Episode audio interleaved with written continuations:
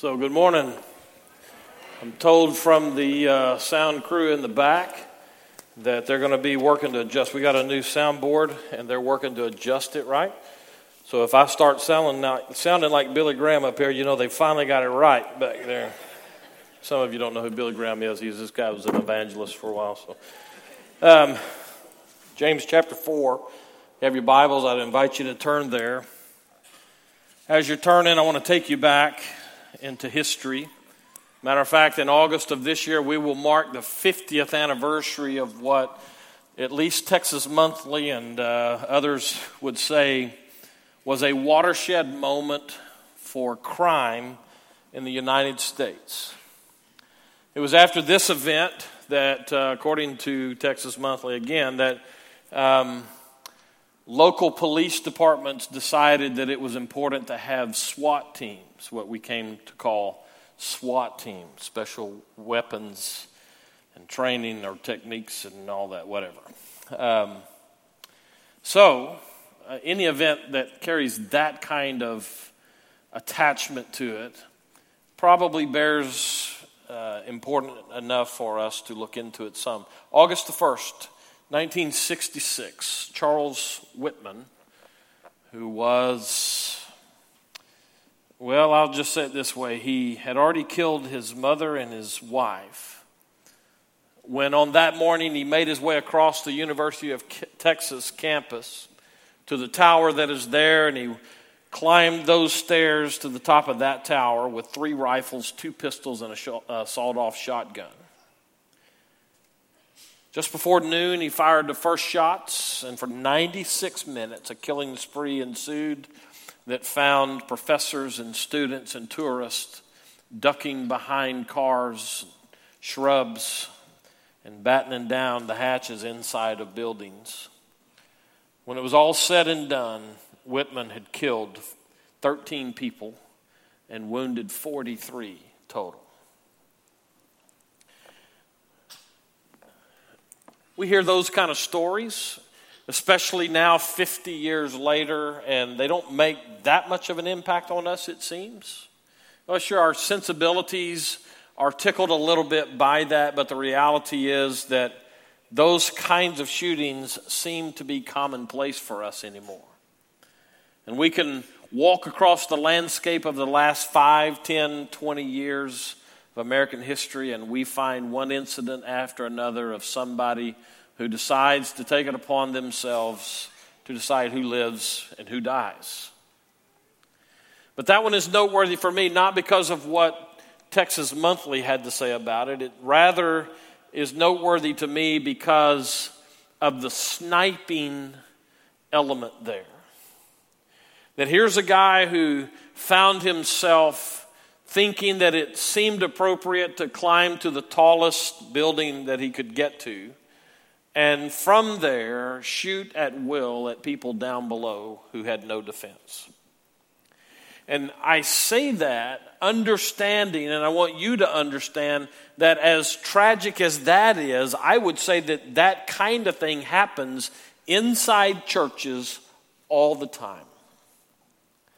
People who find themselves believing about themselves that they are above others who at random with their words snipe at other people and commit character assassination with their verbal bullets. Yeah, this is an issue. It's an issue for us in the church. It's an issue for us as church people with those who are outside of the walls of our church. And maybe when it's all said and done, Mama was right when Mama said, if you don't have something good to say, so we know the saying, we just don't do it. James calls the first century church to task on just this issue. It, I want to say that it makes me feel better that James had the same problem with the earliest church as we have in the 21st century American church, but it didn't make me feel better at all. It just, you know, misery loves company. We, we may all feel better about being together, but the ship still goes down and we all drown. And so I think James has something to say to us today. James chapter 4, we come to verses 11 and 12. Do not speak evil against one another, brothers. The NIV says there, do not slander others. The one who speaks against a brother or judges his brother speaks evil against the law and judges the law. But if you judge the law, you are not a doer of the law, but a judge. There's only one lawgiver and judge, he who is able to save and to destroy. But who are you to judge your neighbor? And so we come to that, you know, the age old saying, not from mama's lips now, but from the lips of the victim on the street. Sticks and stones may break my bones, but words will never hurt me. Never were there less true words spoken than, than that one. Because every one of us who has been on the receiving end of those kinds of verbal sniper bullets recognize that, that words do, in fact, hurt worse than sticks and stones. As a matter of fact, there are people populating our churches who carry with them the words of a parent or of a spouse or of a friend or of an enemy. And those words are like a malignant cancer that eats at them from the inside out. Words, in fact, hurt much worse than sticks and stones. And James has something to say about that. And so let me just make sure that we, as we come into this today, that we all recognize that where we are in this process of looking through what James has to say is, is right in the middle. I, actually, I want to say kind of on the backside of the middle of what James is pushing out into that church that says, if you are going to identify yourself with Christ, one of the things that has to be true is you cannot play like you are God. But that's what they were doing. We go all the way back to chapter 3, verses 13 and following, where James starts talking to them about living their lives with wisdom, under the umbrella of wisdom in their lives. But that looks like, on a practical level, James says, it looks like you just don't act like you're God. You have to let your behavior come underneath the Lordship of Christ. Be humble. He says, humble yourselves. So we got into that section beginning in verse 7 of chapter 4 where James pushes out these directives one after another 10 of them in just a few verses that are those snapshot pictures of what one who claims to be a follower of Christ should look like how they live their life. We come to verse 11 and James now changes the way that he's talking up to this point, he has been given those individual snapshot statements, all of them given as a point in time. Do this, don't do that, be this, don't be that. But now in verse 11, James turns, and instead of using this as a snapshot in time kind of a directive, now James says it this way those things that you are doing, stop doing. He, he's no longer talking on the theoretical side of things and on that side of things that we say, well, we could put this in practice and we should put this in practice. He jumps in in verse 11. We say, in English translation, do not speak evil against one another. But a very literal translation is James says, stop speaking against each other. Okay, so let me just go ahead and, you know, call it what it is here and say uh, this is going to be really uncomfortable for a little while today. Um, I, I kind of like the fact that James is the one saying it, so I'm not the one up here taking the hit for his in your face kind of stuff. But I never really sh- shy away from those kind of confrontations anyway, so let's just call it what it is. James says something here that 21st century American church life better get. You know, some of the reality is that we find the church really needing to hear this internally. Talk about that as we go forward, but there's another element about this that we really need to get, and that is that we need to talk about this internally so that as we go outside of the walls of our fortress like churches, out into a world where people are essentially saying, I don't need what you got. You know, one of the reasons that they say, I don't need what you got? Because Christians need to hear this message today. Sometimes we take our stands against stuff, and all the world knows is what we're against. And so we start firing our verbal sniper shots at people outside of the walls of our churches, and people outside of the walls of our churches are smart enough to know they don't need that. They get that at work, they get that at home. Why would they want to go into a church to get that? So James says, stop speaking evil. The word here, as I said, the NIV translates it as slander. It literally means to speak against someone. It means to be harsh in your language, or critical in the way you talk, or unkind in the way you speak with people. And one of the things that happens with us is we get kind of sophisticated in the way we handle this kind of stuff. And so we often hide behind those verbal attacks that we put out against people. I'll call it from this point forward today character assassination.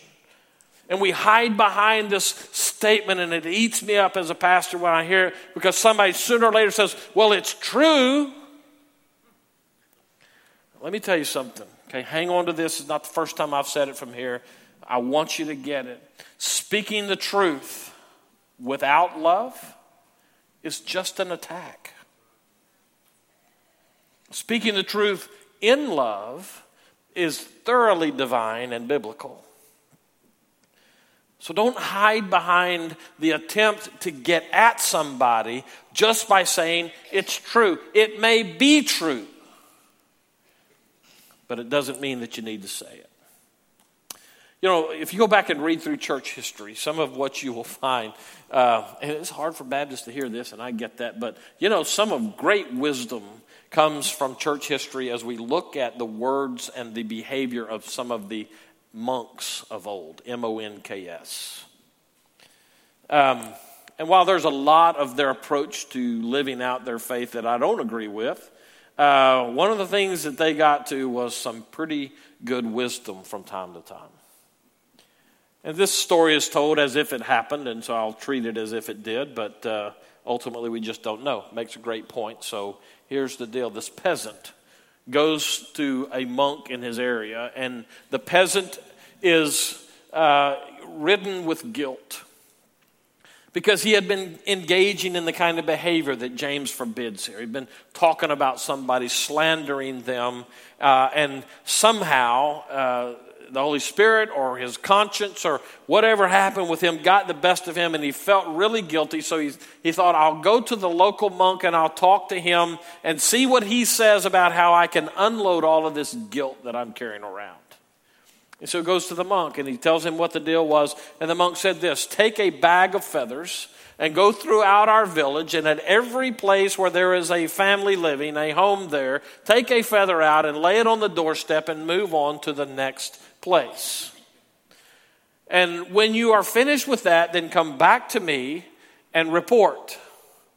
And so the peasant does that, and he gets a bag of feathers, and he goes to every place in town. It takes him a while to do that through their village, and he lays a feather down at every doorstep, and he comes back to the monk, and the monk says, And so how did it go? And the guy says, It didn't help at all. I still feel guilty for assassinating, in my words, that person's character.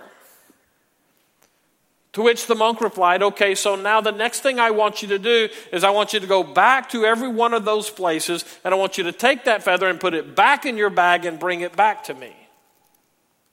And the guy said, Well, that's impossible.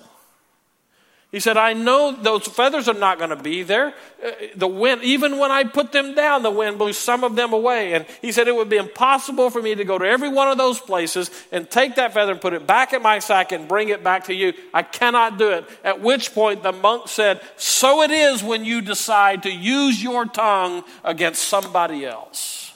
You never get it back. And the damage that is done to the character of that other person in the hearing of those people to whom you said it is permanent. There's wisdom in that. I'm going to go out on a limb and I'm going to say that this problem that James addresses here is probably among the top five sins of every Christian in the room. Part of what happens with us, it's just so easy for us to just fall into this evil speech that he's talking about. And part of the reason for that is we, we live in a world that specializes in this. You want a good case in point for what I just said? Flip on the news and watch the political process of our country for the position of President of the United States.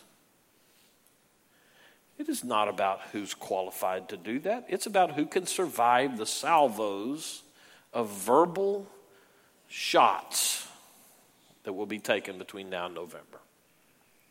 And the money. It's always about the money. This is the speech that kills, James says. So, to help us get that, let me come back to kind of get what's behind it. Because one of the things I think is really helpful for us when we see these kind of things is that we recognize what drives this kind of speech. And here's what he says it is that judgmental spirit that we carry. Look over those two verses, just kind of real quickly scan across those. Look how many times the word judge or judges is used there.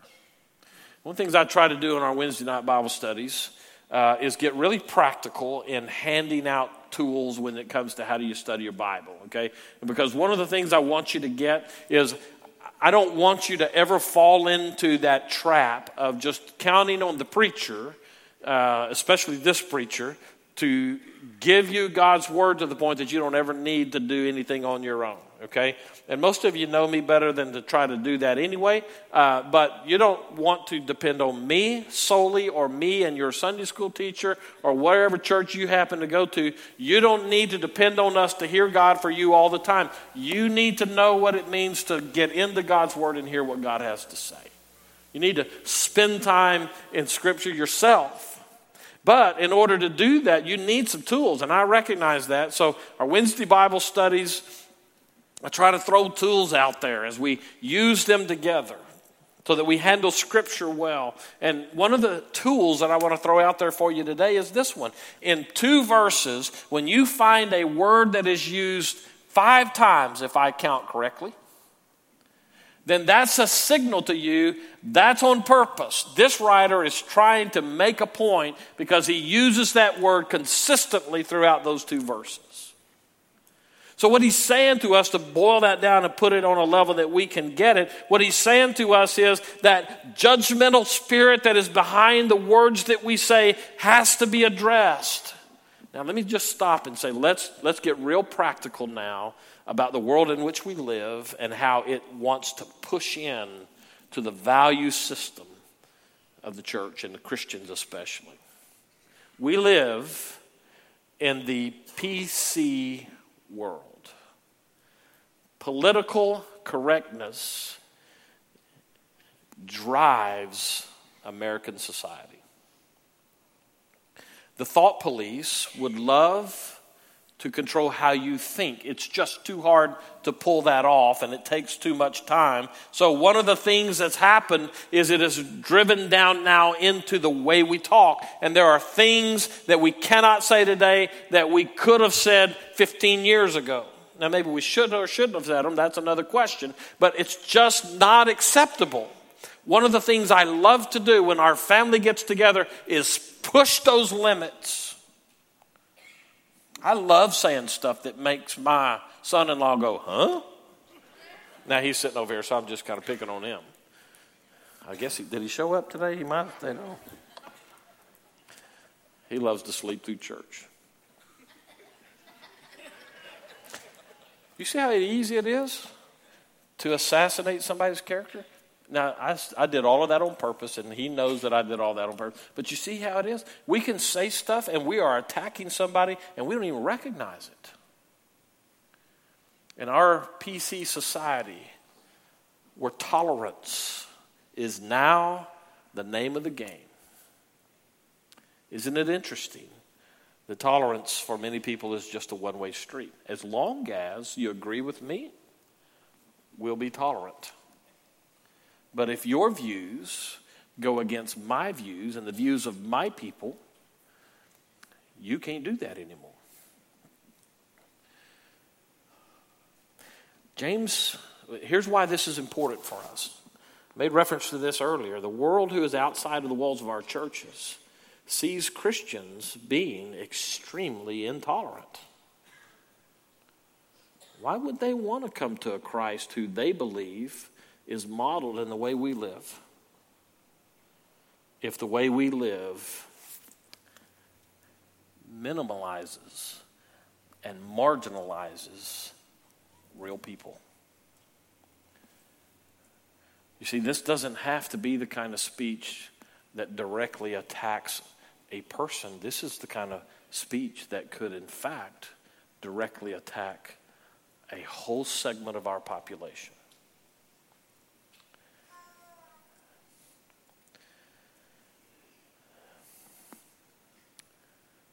Consider our world today and our society in America and how rampant is the drive to toleration. How should we behave in that? Because that world that's out there quickly and regularly throws back at us, you can't judge me.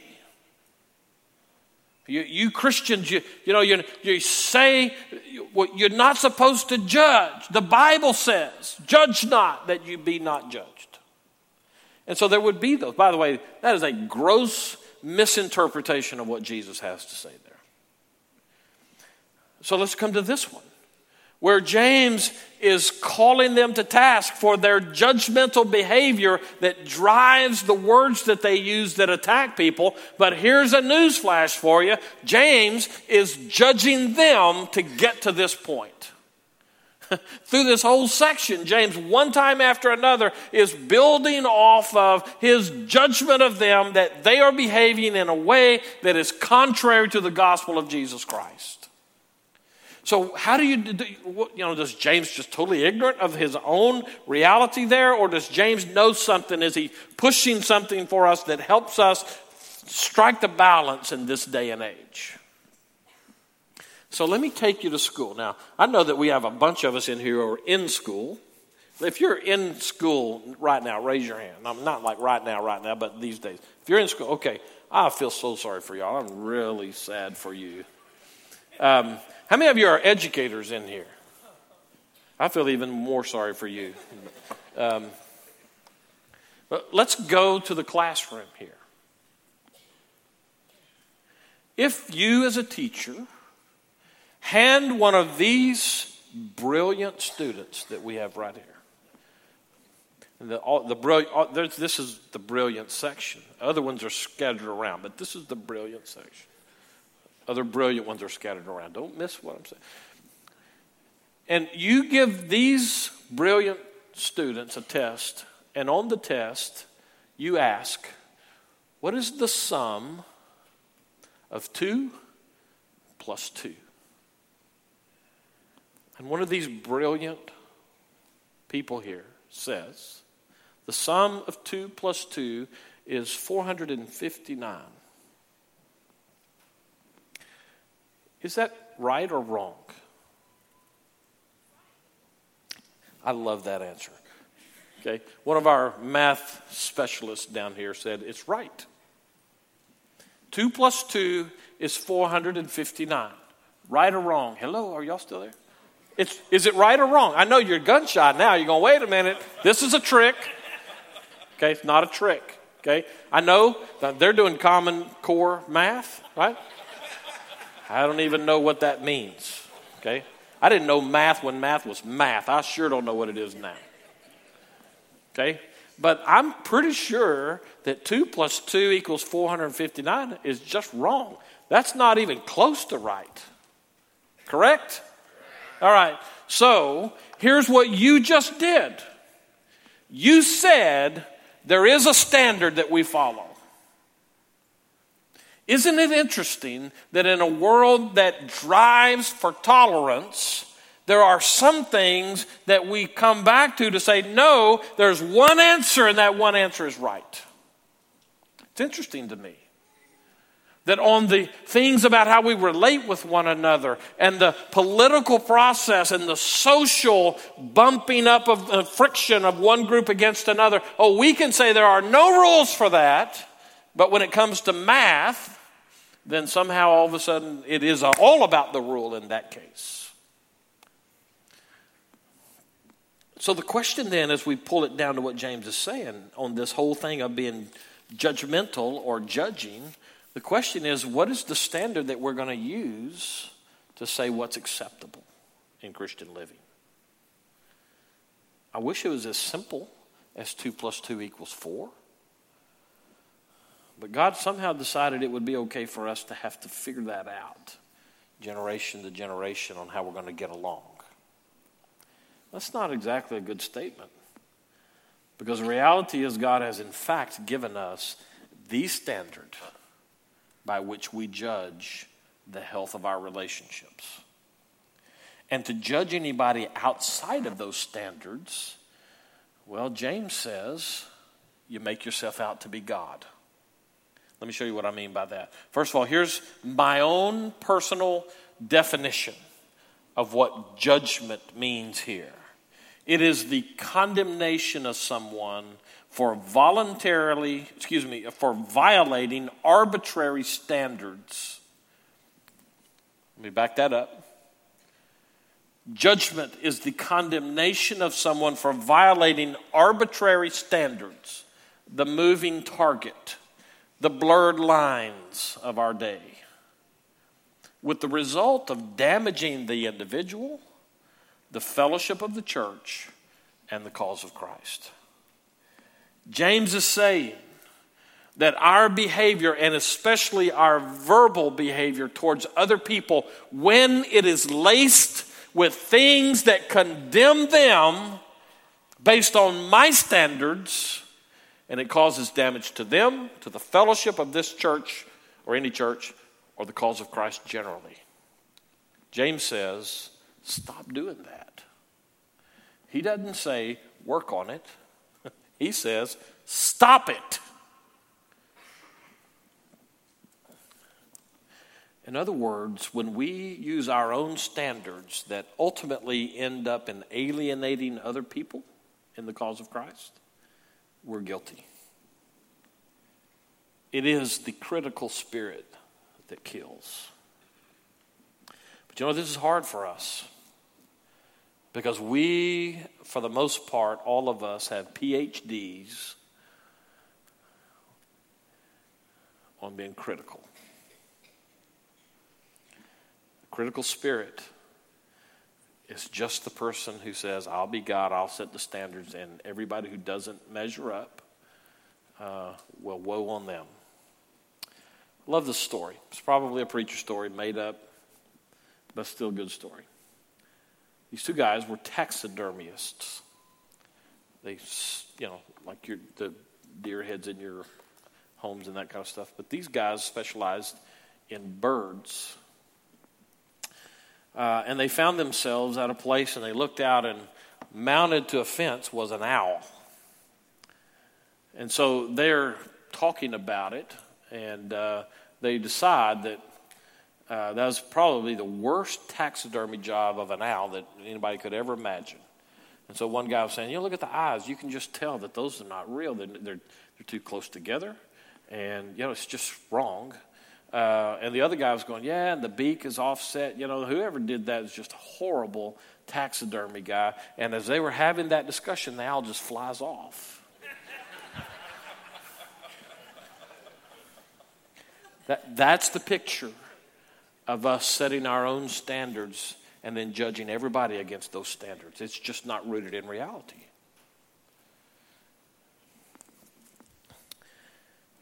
And so, here's why that's so, so dangerous in the life of the church. The person with a critical spirit who feels an obligation to open their big mouth about it is the one who mounts a tower of lofty heights and verbally shoots everybody underneath them. Served a church as a youth minister. There's nothing lower on the totem pole of church staff people than a youth minister. Right? Aaron, wake him up, would you? Uh, actually, it's not true. I told the early service when I got to this point, I said, well, actually, the only thing lower than that is a children's minister. And, uh, okay, so just so you know, I'm, I'm hacking on, what's your name again? It's a good friend of mine. I'm hacking on Aaron a little bit, and I was hacking on Kevin over there. But I, am playing, but I also want you see how easy it is. We, we just fall into that attacking kind of language. And sometimes we hide behind it as joking.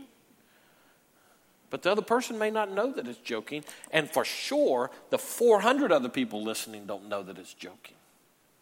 Okay? So hear me. I was joking with him. Okay? There's nothing, I mean, there's stuff a lot lower than a youth minister on a totem pole. Like a pastor is way lower than that.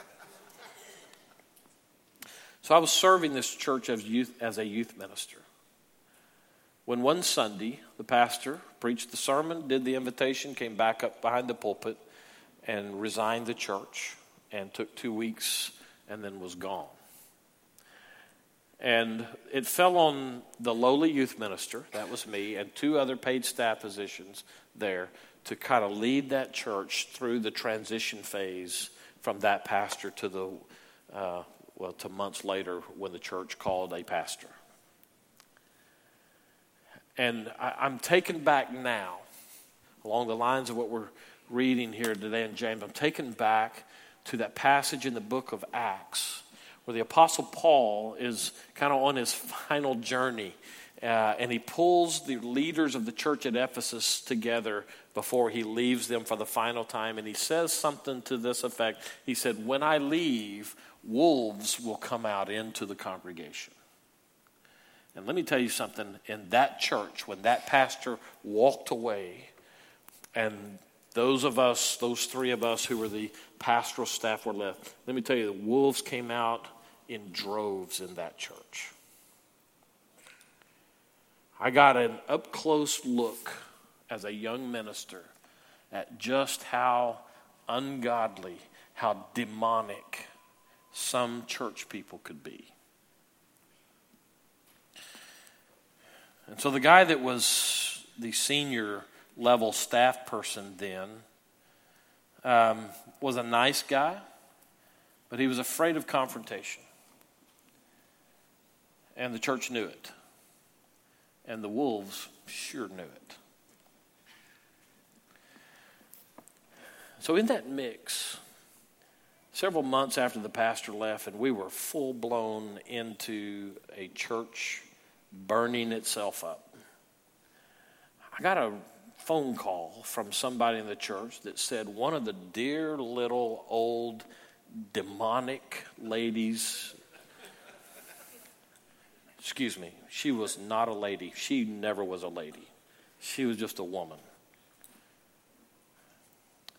She had decided that the music minister of our church and his wife had gone down to a place about an hour and a half away, South Padre Island, just call it what it is, and for their anniversary had gone out to eat and danced with each other.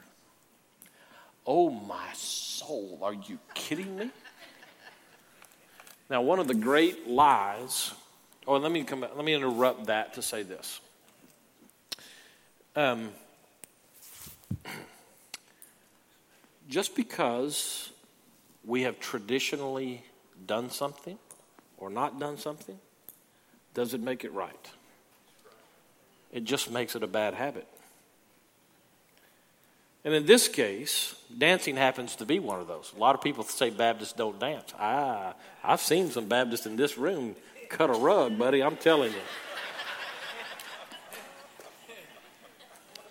Only reason I don't dance is because I have no rhythm.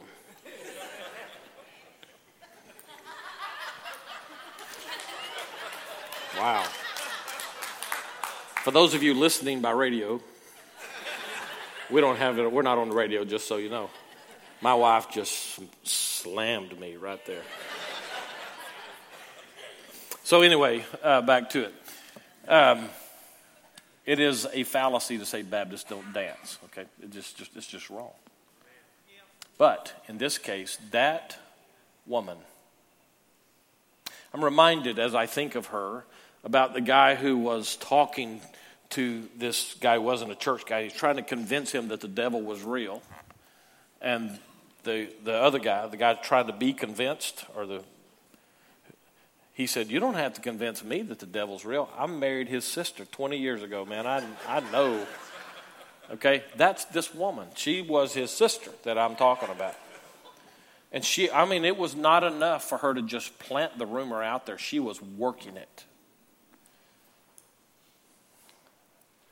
And so I found out about it, and I, it was tearing the church up. And it was about to ruin the ministerial career of a guy who didn't need that. And so I went to the senior staff guy and I said, This is what's going on. I'm going over to her house and I'm going to confront her with that. Oh my goodness, no, you can't do that. I said, You hide and watch me do that. I'm on my way. You can't do that, Mark. You, you, you can't do that. You don't know what she's going to do. I said, I know what I'm going to do, and I'm getting ready to get in my car, and I'm going over there, and we're going to get to this because this is demonic in the church. So I went and sat down in her living room and used scripture to point out to her how that behavior would not be tolerated in the church. Let me tell you something there's nothing worse than being told by the youth minister that you're out of line. Now, I'm not, uh, Aaron knows this is not about him. I'm just talking about generally speaking, people in the church. Somehow they set up these false divisions that somehow any staff member is below another staff member. That's just not true. We're all called of God and equipped by Him. Let me tell you something, that doesn't stop with the staff, though. What would it be like in a church if the church said, we're not going to put up with that kind of behavior anymore from our people? But you see what happens in a sermon like this? Some people get all offended. Well, you know what? Throw a rock in a pack of dogs. You know which one yelps? The one that got hit. That's the one that yelps. So yelp away.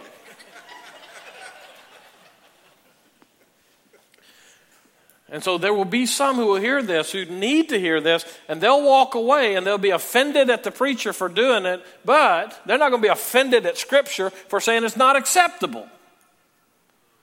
And whether they get it or not, it creates an environment for us as a church where we say, we're not going to put up with that.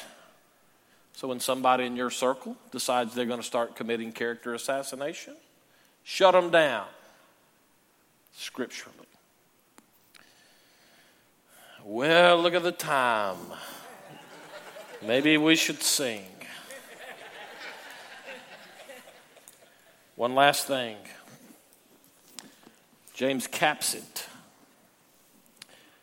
by saying, When you do this, verse 11, the one who speaks against the brother or judges his brother speaks evil against the law and judges the law. He's not talking about the Old Testament law. He's talking about the law that Jesus said that he's referred to in other places as the royal law. He's talking about the two great commandments that Jesus gave you love God and you love people. And this is behavior that does neither.